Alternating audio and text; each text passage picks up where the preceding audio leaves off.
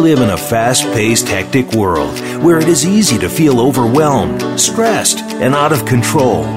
How do you manage all the competing pressures without losing your sense of yourself?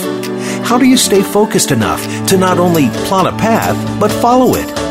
Welcome to Master Your Life, a show that offers inspiration, insight, and intelligence, as well as success stories from many walks of life that can show you how you can control your own destiny.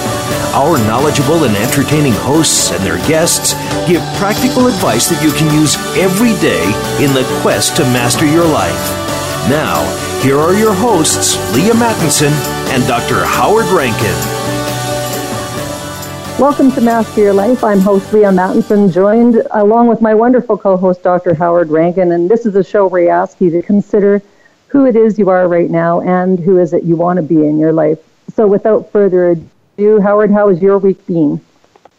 Um, well, it's been recovering from coming back from a hurricane that uh, really didn't do any damage. A little bit of flooding here uh, in my area. We got another one coming, but it looks like it's headed um, away from us, so that's good. So people have been a bit stressed out here, and uh, but we're getting back into the uh, swing of things. Uh, one of the things I've been doing this week, I've been writing some books really about healthcare. And we've had many great guests on the show talk about what is needed in healthcare, where healthcare fails, um, probably led by Dr. David Katz and his concept, of course, that, that lifestyle is medicine, that if you do the right lifestyle behaviors, that will be even more effective than just taking medication, which is typically just solving or managing a symptom rather than getting to the heart of the problem. And I,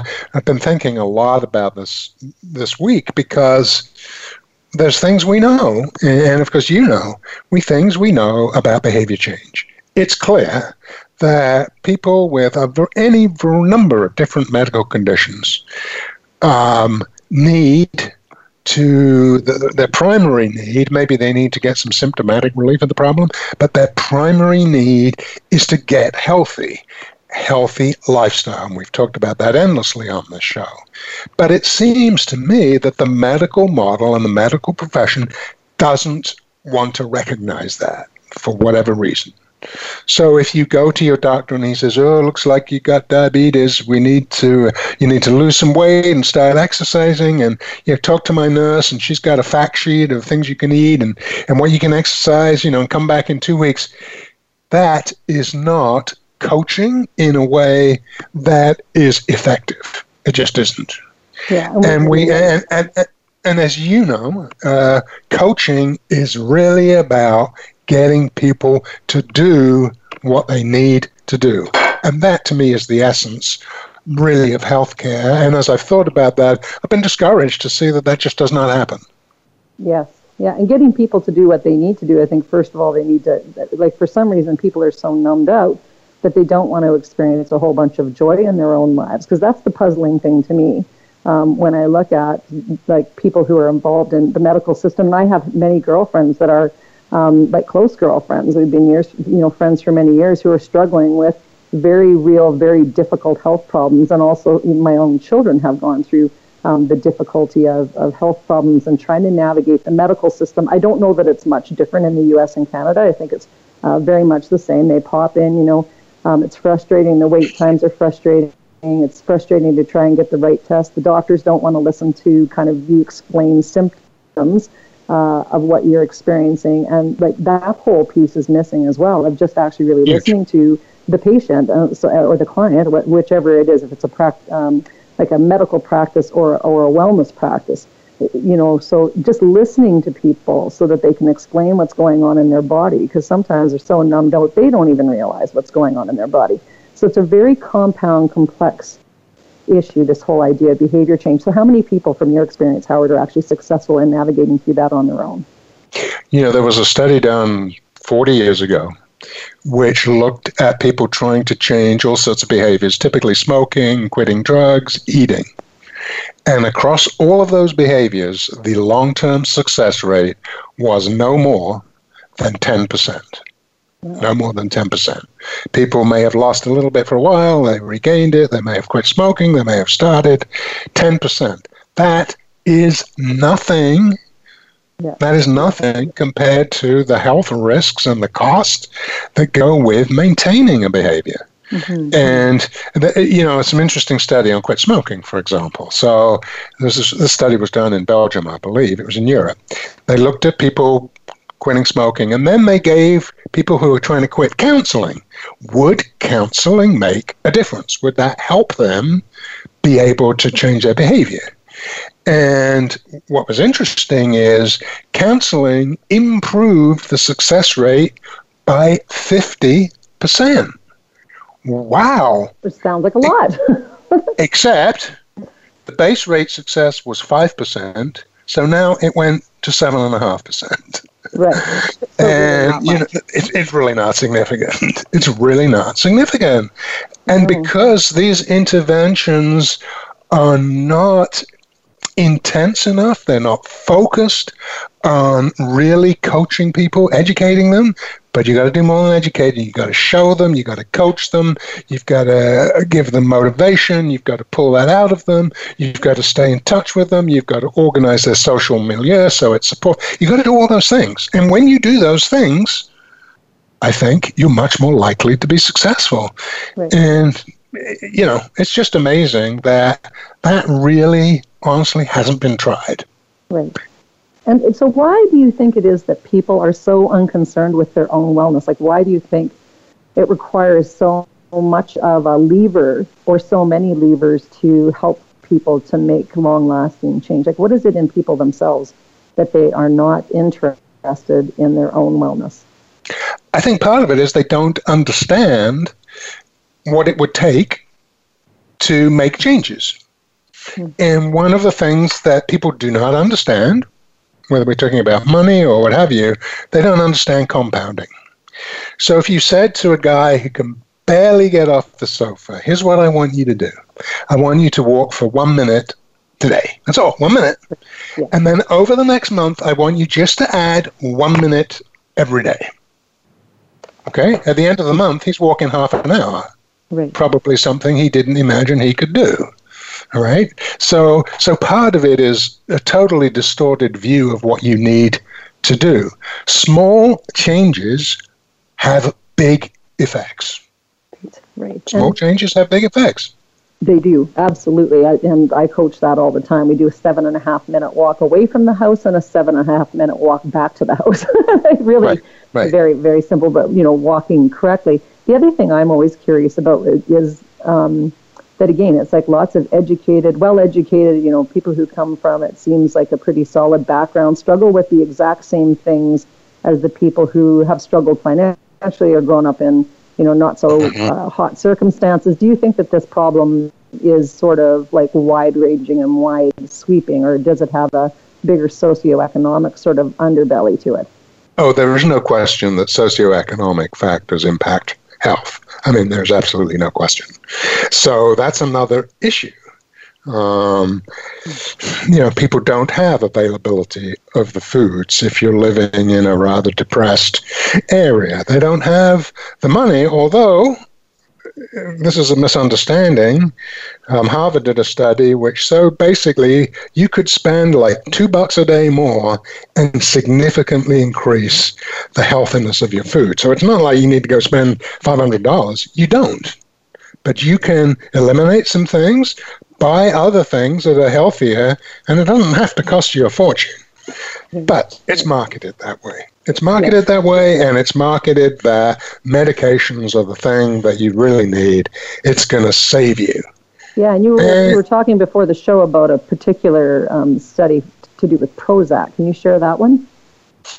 Yeah, well, this is really interesting because really what it comes down to is the pharmaceutical companies' control of medicine. Um, there's no question about that. It's been going on for years. Um, for example, ADHD and ADD was originally called minimal brain dysfunction. But with a concerted push of the pharmaceutical industry, it was changed to attention deficit disorder. Mm-hmm. Now, how many people can relate to minimal brain dysfunction? Yeah, not many. How many can relate to not being able to pay attend? Millions. Okay, right. you just created a huge market and ADHD drugs. You know, I think in this country it's thirteen billion dollars a year. Yeah. Okay. I, yeah. I remember at the beginning of my counseling career, so this would be um, almost 30 years ago now, and I was the youth counselor for a school division. And the very first year, there was one child on medication for ADHD, and by the third year, there was 80. Like it just was, yeah. it was, it, and that was not me making any recommendations for that. I didn't, I didn't see it as a, I didn't see it the way that the um, psychologist saw it at that time. So right. Um, right. I thought that there was behavioral changes that could have been made within the family um, you know, mm-hmm. system to help the child to be more successful. And the school system, too, is adapting to lots of different things.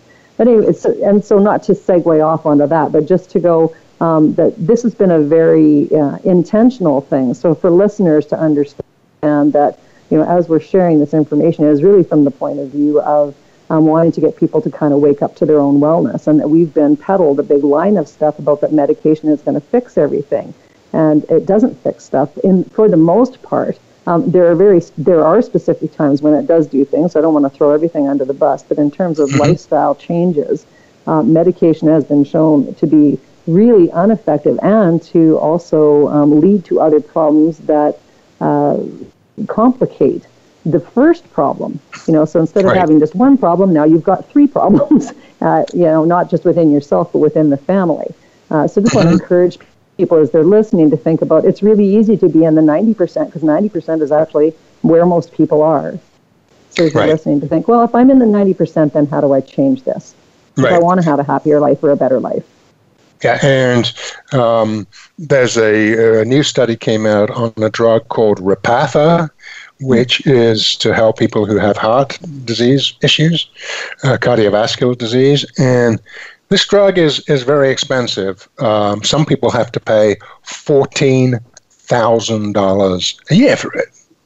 And the study just came out and said Repatha, if you take Repatha, $14,000 of it a year, your mortality risk from cardiovascular disease goes down 15%. So if your risk was 50, it's now 42 and a half. Okay? Okay. So is that enough?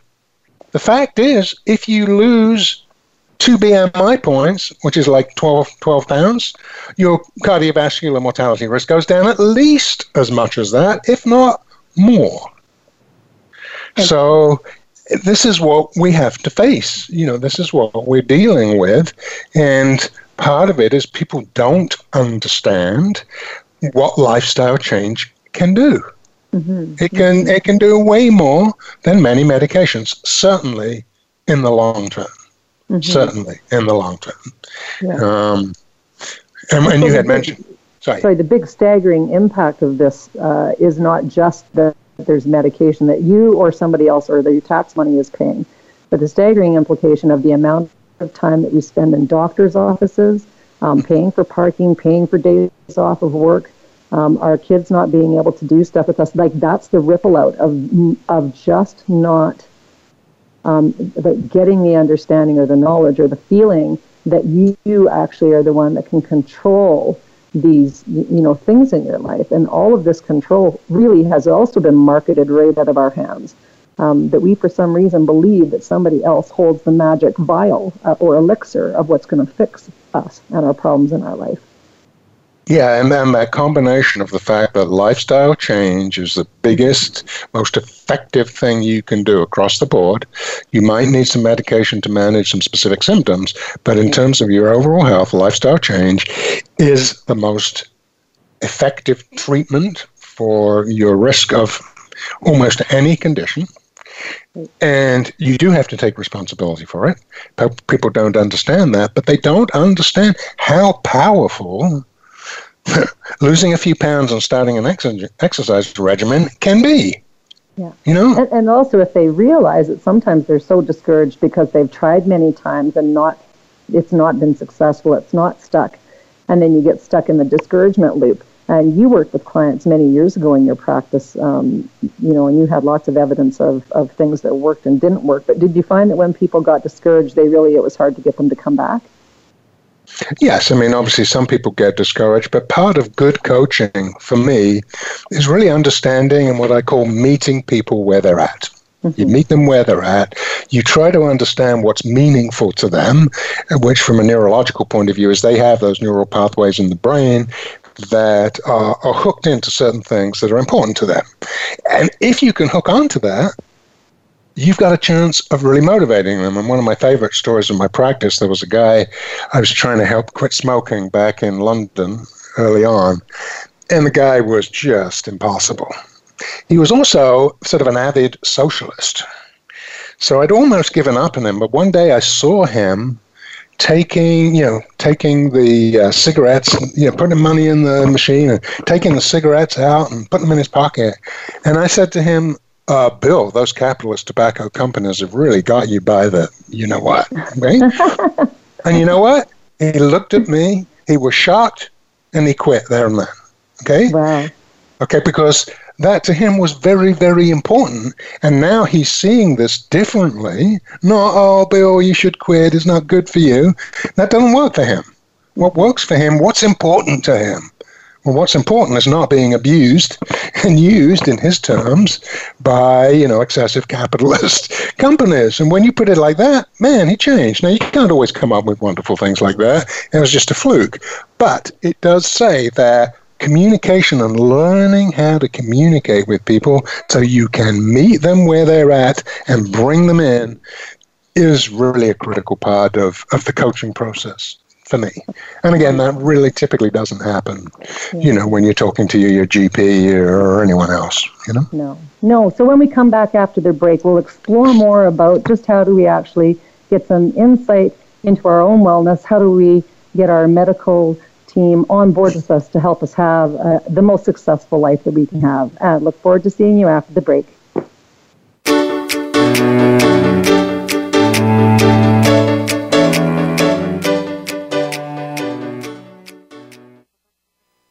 Now you don't have to stay linked to your desktop or laptop. Take Voice America on the go and listen anywhere. Get our mobile app for iPhone, Blackberry, or Android at the Apple iTunes App Store, Blackberry App World, or Android Market.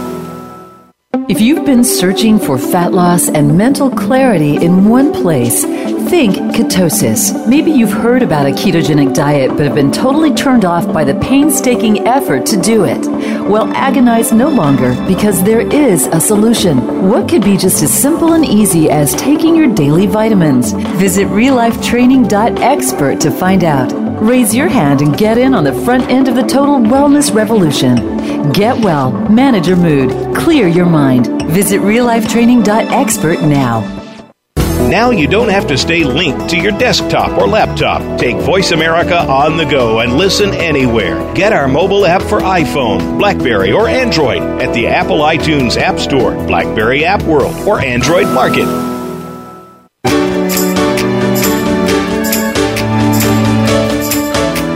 You are tuned in to Master Your Life.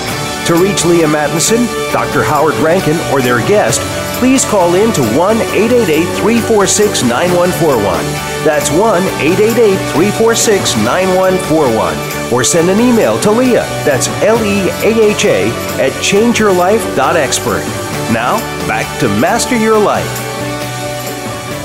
Welcome back to Master Your Life. I'm Dr. Howard Rankin, along with my wonderful co host, Leaha Mattinson. And today we are talking about the value of real habit change in helping health, that really lifestyle is medicine, and the best medicine you could do is change your lifestyle habits. And when you do, some amazing things happen. We've been talking about that's not always easy, but our view that if you have people can help you, coach you, then the success rate would go way up and would be amazing because it would transform healthcare uh, and it would save, you know, gazillions of dollars, and it would actually get people doing what they need to do. Now, Leaha, you lost 100 pounds, and more importantly, you kept it off. So you know about those challenges.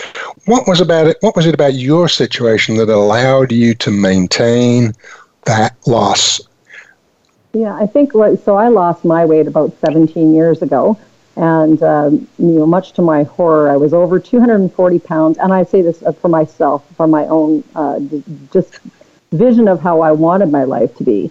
And I had had my second child at that time. And I was looking at my little guy, who was 18 months old at the time, and going, I'm going to be that mom that actually never wants to take the kids to the pool like this is going to have a big impact on my life and and it, it can't and and I took that very seriously and it made me cry like I just thought this is like not this is not all right Leaha Mattinson like you get so it was mm-hmm. very much an observer looking at me going you can you can have and be much better and have a really happy life and in that moment I just went eh, I'm not doing this anymore I'm not stuffing myself with food because I you know have had some things in the past that haven't been that hot um, just like many people, I mean, I experienced sexual abuse when I was young. Um, I had, you know, just, you know, multiple things. I think in life, you know, you move out of home and you, you know, you think university is going to be easy and life's going to be easy and then it isn't. And you end up, you know, kind of going back to old behaviors that, that nurture you. Uh, um, so for me, it was just going, I can't live my life like this with these little people. I have a responsibility to make their life better, to be a better mom. So immediately, as soon as I had that thought, I just knew that if I I was really simple and ate when I was hungry and stopped when I was full. But that required me to listen to my physiology of my body and going, like, what does hungry actually even mean? Because it'd been so long since I'd allowed my stomach to growl. I didn't even know what that was. It was like, I think, 36 hours until my stomach growled. And then I went. It was like this really acute um, process for me of really looking at how my body processed stuff. And then a full on assault, because I had been a coach, an athletic coach for several years prior, um, and had always had a weight problem and always had disordered eating. So I had this very um, odd, sort of really successful coaching practice, and then my own bad behaviors going and undermining uh, also my confidence and how and my self respect. And so going like, is that actually how you want to feel your whole life? So I journaled a lot. Um, and when I and I started walking, and I there was lots of other things that I did day to day that implemented those little daily habits. But when I lost the weight, when I lost the 100 pounds, I booked a surgery for an abdominoplasty.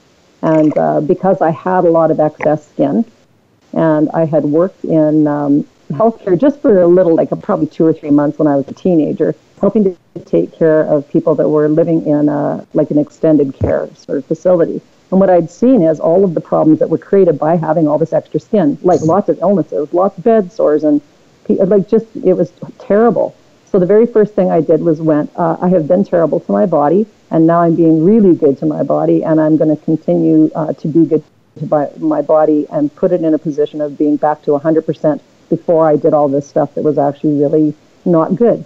Uh, and so that's what I did. So because I made like the 100% commitment to never ever gaining that weight back through my actions. I think that's actually what kept me throughout the years from ever, ever sort of going back. Um, but there's always been daily habits and you know new obstacles that come up, and then I go, well, what's my range of okay of where to be in my life for my weight and my wellness and, and how I show up in the world, and I live within that range very diligently. Uh, so so that's how I've been able to keep mine off. But journaling has definitely been you know, a big part of that and just the little other daily habits that I implement. Yeah, and that's great because you hooked in to meaning in your life, like mm-hmm. what sort of mother do you want to be, mm-hmm. right? And that's right. obviously was very powerful for you. So you used that to motivate you, and then you got out and did it. And and you know, behavior change is about action. Mm-hmm. You can't think yourself out of it. You've got to do it because it's the action and the behavior that changes what is going on in the brain, which is what you have to do. So you absolutely have to take action. Um, you can think about it all you want, but ultimately you have to make that the change comes from behavior and it comes from action. And again, we can just get people to do that, they would be way more successful. Yeah, way more successful and way more healthy people get hooked into philosophizing about things and contemplating way too much. Mm-hmm. yeah, yeah, they, they think gonna, it too much. I'm going to contemplate this for a while. I'm going to see if it's a fit for me. Gonna, and then we get tapped into that whole emotional side of us. And our emotional side of us wants to eat cookies. Like, right, right, right. I'm teasing, right. but there is a lot of that. You know, the, mm-hmm, we get hooked into that emotional thing, and then we go, oh, um, all the all the cognitive dissonance comes up of, well, I don't have the time to do that, and oh, I'm pretty sure tomorrow's a better day to start. Um, mm-hmm. You know, I, I can put it off for 24 hours. It's no big deal. Yeah, and then we just sit for another day. Uh, so it's right. that being able to shut that shut that emotional sort of chit chat off and mm-hmm. get out of our personality, what I call the personality, getting out of your personality and going, what is it that this body needs to do if I was to stand outside myself and look at myself? What is it this body needs to do to actually really experience joy? And so I experience joy. It's like people go, well, not is that about being well? Absolutely, because if you're well, you can experience mm-hmm. joy. You know, you're not living in fear of cardiovascular disease or of what's the doctor going to say the next time or your clothes not fitting because that's self-talk of going well i don't want to, i don't want to be that person you know so we tap into fear and then uh, oh, the emotional loop starts again and we stay hooked in as weird as it sounds we stay hooked into mistreating ourselves uh, yep. and it's just the strangest thing to watch us do right. it yeah right. no and that's really where a coach who's on top of the game is keeping in touch with you, encouraging you, texting you, finding what you've done today. Have you done it? Um, and, and putting you know you to the fire, holding you to head to the fire. You have to do that. That's what it's all about. It's not about what I did yesterday. It's change now. That's mm-hmm. what changes the brain and makes it easier. And you have to do that for some time. You, you know, you hear this thing, oh, it takes 21 days to change a habit. Uh, no, it doesn't. Probably takes a year to, to really develop a habit that's robust so that mm-hmm. if you stop it for a day, you'll pick it up again. Mm-hmm. Something you've done for 21 straight days and you stop, chances are you won't pick it up again. So, yes. it, you know, it is just keep on doing it. Mm-hmm. And that's when we need help. That's where we need coaching help, people to encourage us, to remind us what we're trying to do, why we're doing it. Um, and I think that would make a big, big difference to people. You know, yeah, it's too difficult to do on your own. Yes. And I think the other thing that's really changed since I went through my the big transition is technology has been introduced. So you know, it used to be you'd have to get together in weight loss groups you know, mm-hmm. in the mm-hmm. community or, or wherever it was. And I'm just using that as a frame of yeah. reference because I'm sure mm-hmm. I belong to every single one of those at some point in my life early on. Yep. And so going to these things, uh, you know, but uh, because it, it's like trying to like get that community support, but also it's like understanding what our local sort of experience is, you know, all, what we experience in our life daily is what feeds us. So our senses are that local sort of stuff that we take in all of our information through our senses. So if we're in a place you know, where there's cinnamon, bun, uh, cinnamon buns or carrots, you know, then mm-hmm. we would go for the cinnamon buns. A lot of people, that would be the choice. And, and then figuring those pieces out on your own of going, hmm, how do I decide how, what to eat and not eat in my pantry? But now, with the advent of technology, just even over the last five years, you can find all kinds of support online. So you can have an intervention in the moment if you choose to do that in your life. Like you can introduce mm-hmm. all these supports that just mm-hmm. did not exist, you know, even five years ago. Uh, right. So there's lo- lots of really good, um, lots of really good examples of that. And we've had right. guests on our show that have certainly talked about, you know, kind of the technology side of things and how to leverage and use that to keep us on track. You know, Fitbit is a good example, and I'll just throw that one out because I know lots of people that have those. Um, mm-hmm. I don't myself personally, but when people are, you know, it's like tracking steps every day see tons yep. of people with just pedometers going, oh, like I did 25,000 steps, and when I started, I couldn't do, you know, four. right. Correct. Yeah. And that, sort of yeah. feedback is very important and reinforcing. Mm-hmm. Absolutely. And um, a few years ago, I was doing this project in Kansas City. So it was about four or five years ago. And I was talking to a doctor who's really into technology. And he had devised like a weight loss group where people could go on and show people in the group what they were going to eat or what they had eaten and get responses from people about, oh, good choice. Or what are you thinking of? He said it was the best tool for helping people lose weight he'd ever seen. Wow. Hey. Awesome. So, so did they yeah. did they actually have like um, analytics done on it? Because that's the other thing with tech is they can do it. You can do it analytics on technology. It's not sort of subjective, or you know. Correct. yes. Yeah. Yeah. So I mean, just that. I, but I think that the social milieu, the support, feeling you're doing this with other people, you know, adds a whole another dimension of motivation, and it makes mm-hmm. it fun, and you feel more responsible and accountable, and that's going to help. Yeah, it's just going to help. So, um, you know, there is technology isn't used, I don't think, anywhere near as well as it could be. Mm-hmm. I mean, I just don't think that it is.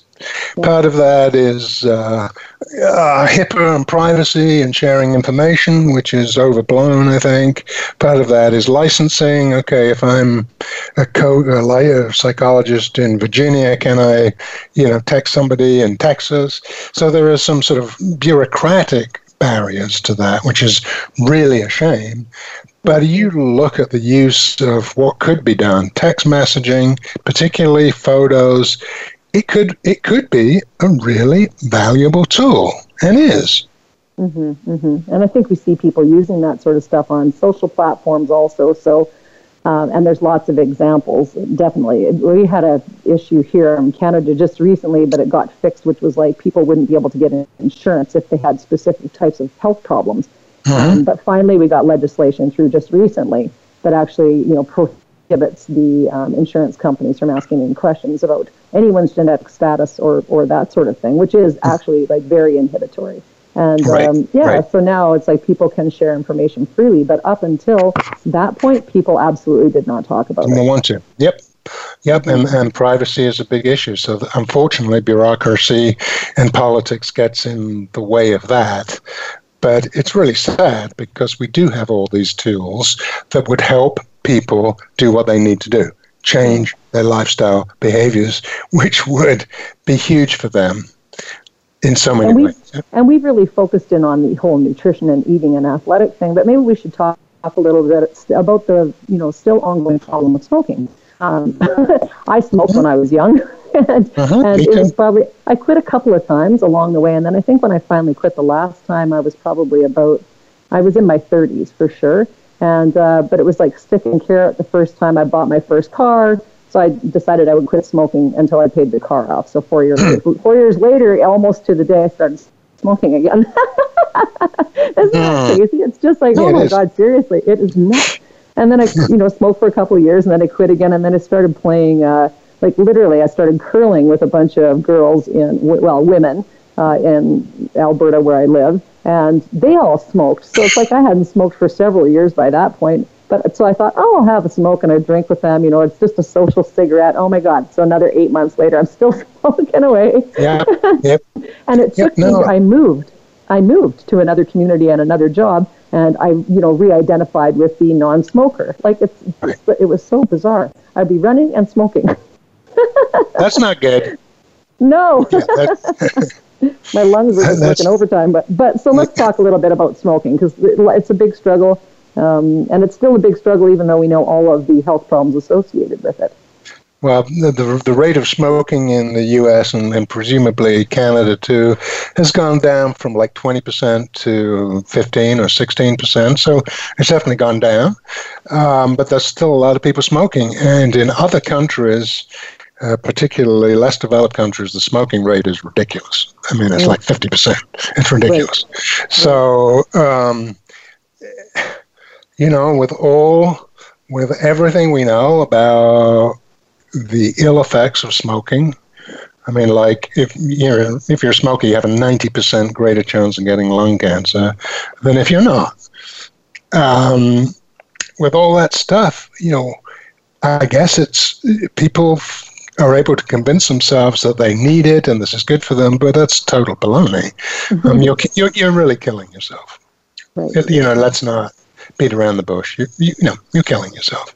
So definitely one of the biggest things people could do is quit smoking. Mm-hmm. It would make, and the evidence actually is, if you quit smoking early enough, like um, uh, uh, in before you're 40 or early 40s, you can actually get your disease risks sort of to a, like a non-smoker. So you've got time if you quit early enough to reduce the risks that you had as a result of smoking. So that's good news. Right. You can quit, and you can if you quit early enough, you can minimize the effects of your previous smoking, which is really cool. Yeah. And the reason for that is because we, of course, are regenerating new cells, and our body is regenerated every how many years? Like it's it, there is a statistical or there is a number attached to that. I don't know if it's like nine years or three years or what it is, but all of those, all of the cells in your body are replaced. Right. So that is that is why the risk is diminished, is because you've actually grown a new set of, you know, Right, right. cells. You know, so what is it that you're putting into each one of these cells and why that matters? So when people are kind of saying there, go, well, how does that reduce my risk? Is it only because I'm not smoking? No, it's because your body is regenerating itself all the time. And Right. so by not having these harmful things in your body, um, whether that's you know too much sugar, and I never want to say sugar because I think there's sugars that are okay. Um, but, you know, by reducing sugar and eliminating smoking and increasing your oxygenation of your body, um, that again, living, you're you're replacing your cells with that information. Yeah, and one of the reasons that as you get older, quitting isn't as effective is that cellular regeneration slows down, it's not as effective, and so you don't get the effect that you do if you quit, you know, when you're 40, when if you quit when you're 65. And so, you know, those are important things for people to understand and again, quitting smoking would be the single biggest thing that people who are smokers could do for their health. And it's And why, possible. hey, well, and why do people want to live longer? Because people are going, oh, it seems like a lot of work to quit smoking and get all this exercise thing going on and watch what I eat and have some discipline. Like, what is it? Why, why do I want to be here? Well, that's a very interesting question. Um, and you can see people who might be somewhat depressed saying, well, I don't care. You know, if I die at 61, I don't care, you know, which is, I don't know whether that's true. Wait till they get to 61 and they're on their deathbed. They might change their mind. But, but this speaks to anxiety and depression and the ability to think a little more positively. And we know that anxiety and depression are the two biggest factors around the world that inhibit happiness. The two things that inhibit happiness. And so, how do we treat anxiety and depression? Well, let's save that one for the other side of the break because there's interesting stories about the approval of antidepressants uh, for people who are depressed.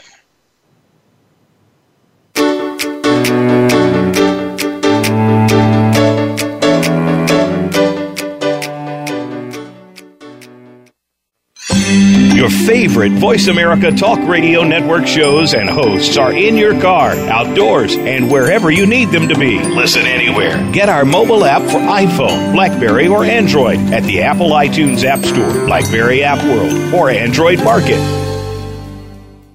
If you've been searching for fat loss and mental clarity in one place, think ketosis. Maybe you've heard about a ketogenic diet but have been totally turned off by the painstaking effort to do it. Well, agonize no longer because there is a solution. What could be just as simple and easy as taking your daily vitamins? Visit reallifetraining.expert to find out. Raise your hand and get in on the front end of the total wellness revolution. Get well, manage your mood, clear your mind. Visit reallifetraining.expert now. We're making it easier to listen to the Voice America Talk Radio Network live wherever you go on iPhone, Blackberry, or Android. Download it from the Apple iTunes App Store, Blackberry App World, or Android Market.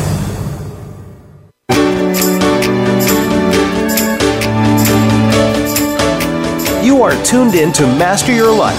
To reach Leaha Mattinson, Dr. Howard Rankin, or their guest, please call in to 1 888 346 9141.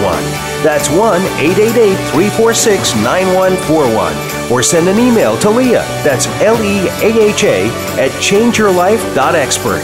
Now, back to Master Your Life.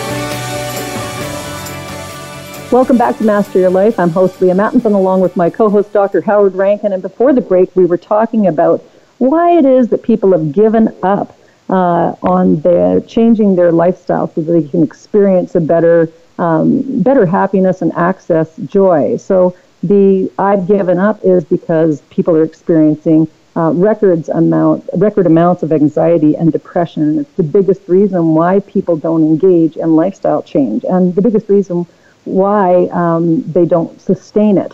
So, Howard, before the break, you had uh, hinted that there's been approval of some drugs for anxiety and depression, and, and so maybe you could just talk a little bit more about what that is.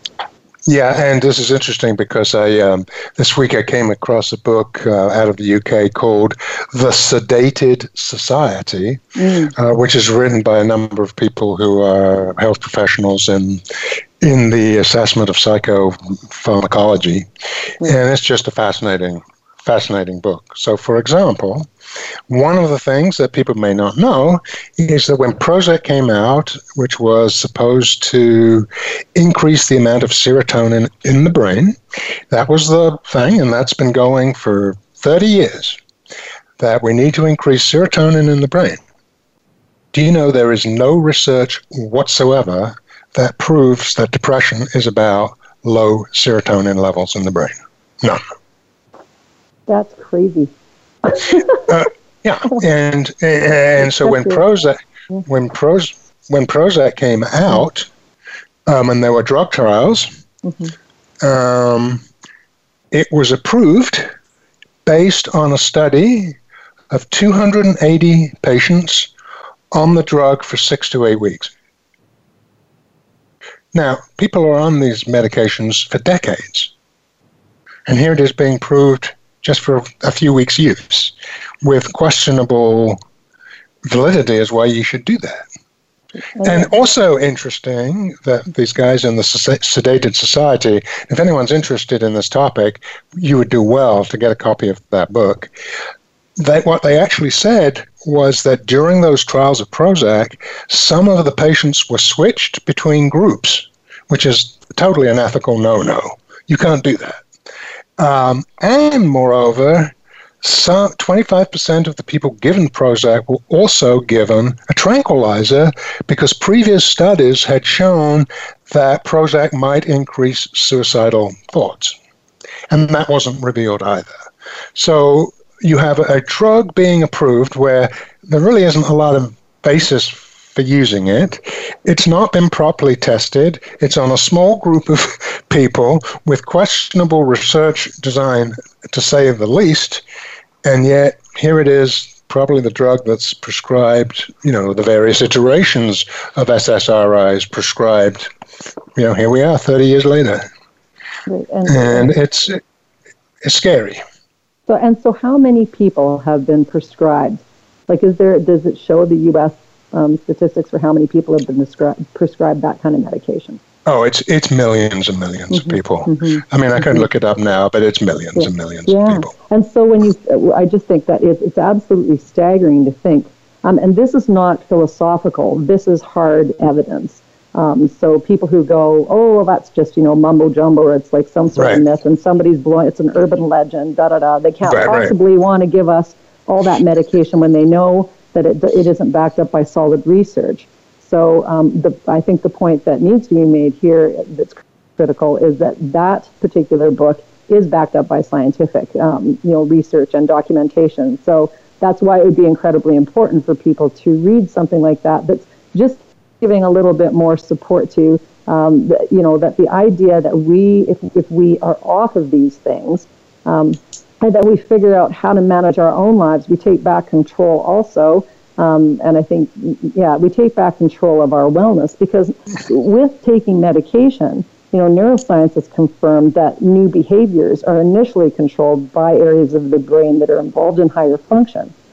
And what are those? And then if you're on medication for depression and anxiety, can you even tap into those areas of the brain to develop these new behaviors? Right. Well, that's a really good question. I should say that if you are on antidepressants that are prescribed or any medication that are prescribed, um, you know, don't take our word for it. You do need to check with your prescribing um, physician about what you should do with them, not us. Um, but that's a really in- another interesting question about a lot of drugs, and particularly antidepressants. When people try to come off them, if they've been on them for two years or three years, what they end up having is a you know a withdrawal effect because their brains got used to it. So they have a withdrawal effect and they feel crummy, and so the doctor says, "Oh, well, you see, that's why you need to stay on them." Not necessarily it's a withdrawal effect. In a week, it might go away. There's definitely a discontinuation syndrome, but that has been assumed. Oh, well, that means, therefore, that you really need it. Under that, on that basis, you'd never withdraw anyone from anything. Right. You know, right. you would say. Sorry, go ahead, Howard you know, you would say, oh, well, you know, I'm an alcoholic, but whenever I stop, I feel terrible. Oh, well, then you must need the alcohol. Don't stop. Right? It, it, it's the same logic. It's mm-hmm. the same logic. So I, I think what this is saying is people do need to be more active in looking at the information that's out there and and trying. It's not always easy. Uh, I mean, a lot of fake news and stuff like that out there. But consult with a physician um, about this. Physicians may not may or may not know the, all the in-depth stuff here, but certainly consult with your physician. Explain the concerns you have. Am I going to be on this forever because it's kind of tough to come off it? How do I know I need to be on it? Is it really working? What would happen if I were off it? You know, so it, it it's very complex, and it's complex, but people need to understand they have a role, a responsibility, and an opportunity to, to look at what's going on, try to get information and make decisions with a qualified practitioner about you know what they should do with medications. Because you know as you know you know people are on medications for years and it's not clear that they really need to be on them. And right? sometimes multiple medications and i can i can attest to this. Nine, when nine years ago when i got my genetic status for having huntington's disease the um, the neuro um, neurophysician that I was with at that time said, take creatine. And I said, well, what does that mean? How much? And he said, well, I don't really know because there's no evidence that it works, but that's the best, that's the best hope. I'm like, okay, so I've left, there was my medical plan. Um, right. So, so right. but, uh, but I've also been really lucky in my life to have had a lot of people who are, or maybe it's not luck. It's my intention is to be well. So um, right. these people come into my life that continue to lead me down the path of wellness, and I keep learning more. Um, right. But one of the things that I learned because of that experience, probably the most important thing I learned because of that experience was you need to be your own physician in this, Leah. And you need to actually go home and educate yourself as much as is humanly possible about the brain, about mm-hmm. what is Huntington's, how does it kill off brain cells, what are the ways to not have your brain cells killed off. And all of those things always came back to the same stuff, lifestyle as medicine. Right. And right. you know the few things to not take because they can you know cause you know an excitatory response in your brain cells and kill them off. But I knew that more than the doctors did. So mm-hmm, when they would sure. suggest when they would suggest something, I would go, uh, I'm not taking that. I don't need to do that. Like there's and, and I'm not going down that path. Uh, so so our and we had we've had guests on that have spoken about that too. Joni Aldrich, uh, who has been talking about cam- cancer advocacy and care um, the Sherzais who have been on talking about lifestyle as medicine and how uh, we're affect, we do affect how our genetics express themselves. Um, but we, our job is to be responsible in educating ourselves about um, not only the maladies that we have, but on the, uh, the other side, that's the cooler side of things, I think, is how do you actually be as well as possible? Like we've been given this an incredible body when we arrive on the planet. So for those of you who've had children, you, you look at that, you look at that little one and you go, holy smokes, this thing is perfect. And then somehow, by the time, for the most part, you know, babies are born pretty perfect. And by the time that, you know, we're, you know, two or three, we've got all kinds of things going on um, uh, right. that are, that are problematic. Um, but, but when we come here, we're perfect and our body, our body is self-healing. You know, so how, what's the wisdom behind that? And how do we develop more of that? Because we're not taught that. We're taught go to the doctor to fix X, Y, Z. We're right. not told go to your internal knowing and you know mm look at other people who are well and what are they doing and replicate what they do and replicate the people who are the most well. You know, uh, you know, physically, mentally, um, emotionally well. Those people replicate what they're doing as opposed to oh I got an yeah. and and I'm not minimizing that there are some significant things that need to be taken care of medically, um, but the common sense of things now has changed to very much be as soon as there's some sort of I feel a little bit sad um, or things are not quite right I need to go to the doctor and their automatic response is not to talk to you it's to write a prescription so like how right. yeah when you're right. given devastating news when you've gone right. through um, a hurricane um, when you're going through the birth of your child, like all of these things that are big life challenges. How, how, what are the people, what are the skills that people have learned to be able to navigate those changes successfully and feel good in themselves? And what are the skills that have yet to be learned in people that are like, um, you know, that, that it's the panic attack every time something new happens in their life? Yeah.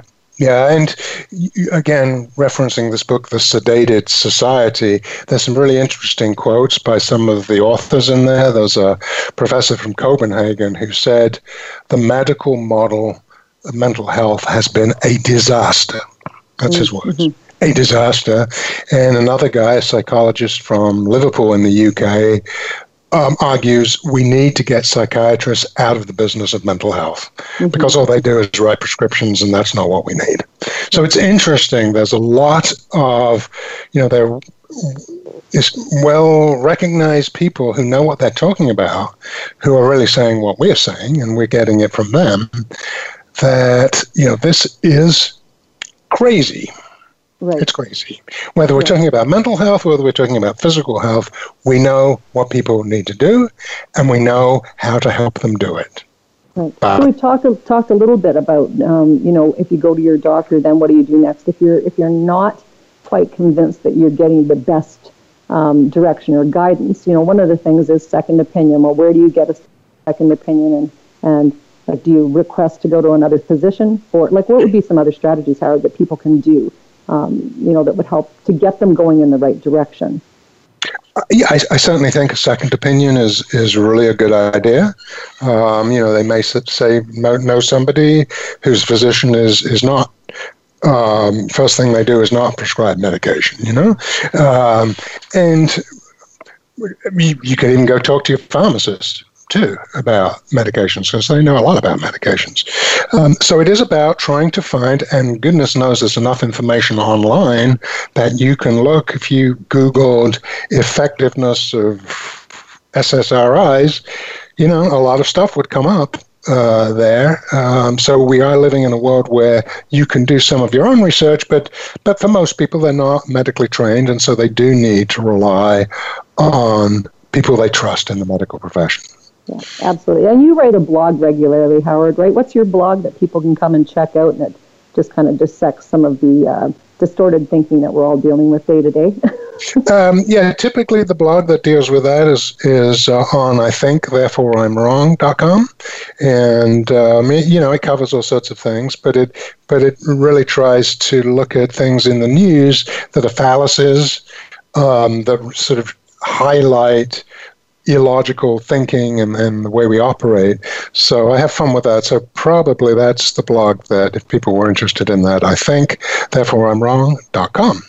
Wonderful. And people can also text real life to 1587 800 4323 to check out what we're doing at Real Life Training about lifestyle is um, medication. And we'll be running webinars starting mid October of this year uh, helping people to assess and address just those things, increase motivation, creating customized goals, uh, providing accountability and reinforcement, you know, getting a social group together that's dealing with the same things and the same obstacles, um, improving self-efficacy and developing yourself an observer. So if that's something that sounds like it would be uh, helpful to you, then please come to and text real life to 1-800 or 1-587-800-4323.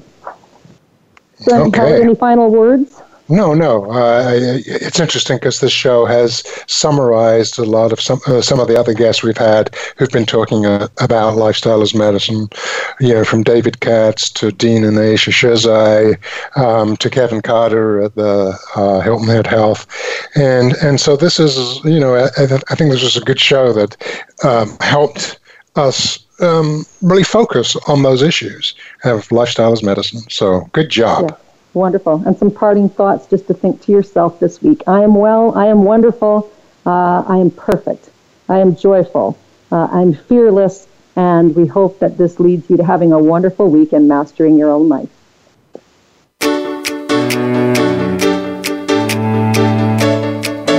Thank you for being a part of our show today. Master Your Life with Leaha Mattinson and Dr. Howard Rankin can be heard every Tuesday at noon Eastern Time and 9 a.m. Pacific Time on the Voice America Empowerment Channel. Now, go enjoy your successful life.